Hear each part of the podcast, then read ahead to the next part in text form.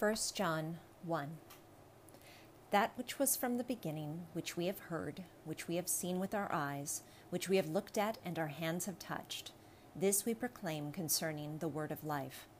The life appeared, we have seen it and testify to it, and we proclaim to you the eternal life, which was with the Father and has appeared to us. We proclaim to you what we have seen and heard, so that you also may have fellowship with us. And our fellowship is with the Father and with his Son, Jesus Christ. We write this to make our joy complete. This is the message we have heard from him and declare to you God is light. In him there is no darkness at all. If we claim to have fellowship with him, yet walk in the darkness, we lie and do not live by the truth. But if we walk in the light, as he is in the light, we have fellowship with one another, and the blood of Jesus, his Son, purifies us from all sin. If we claim to be without sin, we deceive ourselves, and the truth is not in us. If we confess our sins, he is faithful and just and will forgive us our sins and purify us from all unrighteousness. If we claim we have not sinned, we make him out to be a liar, and his word has no place in our lives. 1 John chapter 2 my dear children, I write this to you so that you will not sin. But if anybody does sin, we have one who speaks to the Father in our defense Jesus Christ, the righteous one.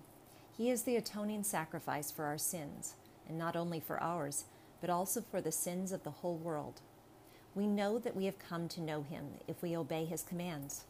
The man who says, I know him, but does not do what he commands, is a liar, and the truth is not in him. But if anyone obeys his word, God's love is truly made complete in him. This is how we know we are in him. Whoever claims to live in him must walk as Jesus did. Dear friends, I am not writing you a new command, but an old one, which you have heard since the beginning. This old command is the message you have heard. Yet I am writing you a new command. Its truth is seen in him and you, because the darkness is passing and the true light is already shining. Anyone who claims to be in the light but hates his brother is still in the darkness. Whoever loves his brother lives in the light, and there is nothing in him to make him stumble. But whoever hates his brother is in the darkness and walks around in the darkness. He does not know where he is going, because the darkness has blinded him. I write to you, dear children, because your sins have been forgiven on account of his name. I write to you, fathers, because you have known him who is from the beginning. I write to you, young men, because you have overcome the evil one. I write to you, dear children, because you have known the Father.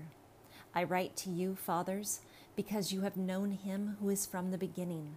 I write to you, young men, because you are strong, and the word of God lives in you, and you have overcome the evil one. Do not love the world or anything in the world. If anyone loves the world, the love of the Father is not in him. For everything in the world, the cravings of sinful men, the lusts of his eyes, and the boasting of what he has and does, comes not from the Father, but from the world. The world and its desires pass away, but the man who does the will of God lives forever. Dear children, this is the last hour. And as you have heard that the Antichrist is coming, even now many Antichrists have come, this is how we know it is the last hour. They went out from us, but they did not really belong to us. For if they had belonged to us, they would have remained with us. But their going showed that none of them belonged to us.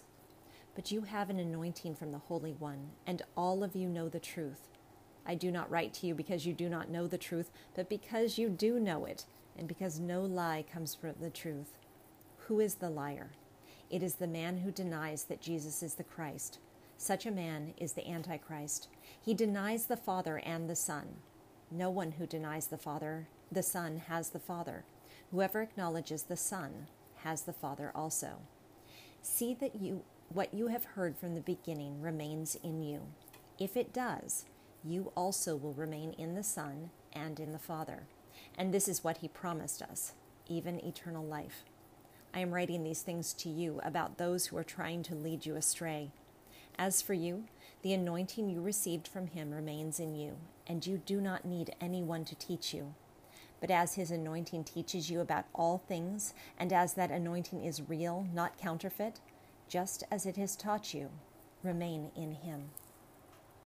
And now, dear children, continue in him, so that when he appears, we may be confident and unashamed before him at his coming. If you know that he is righteous, you know that everyone who does what is right has been born of him. Psalm 11 In the Lord I take refuge. How then can you say to me, Flee like a bird to your mountain? For look, the wicked bend their bows, they set their arrows against the strings to shoot from the shadows at the upright in heart. When the foundations are being destroyed, what can the righteous do? The Lord is in his holy temple. The Lord is on his heavenly throne. He observes the sons of men, his eyes examine them. The Lord examines the righteous, but the wicked and those who love violence, his soul hates. On the wicked he will rain fiery coals and burning sulfur. A scorching wind will be their lot. For the Lord is righteous, he loves justice, and upright men will see his face. Proverbs chapter 14, verse 6. The mocker seeks wisdom and finds none, but knowledge comes easily to the discerning.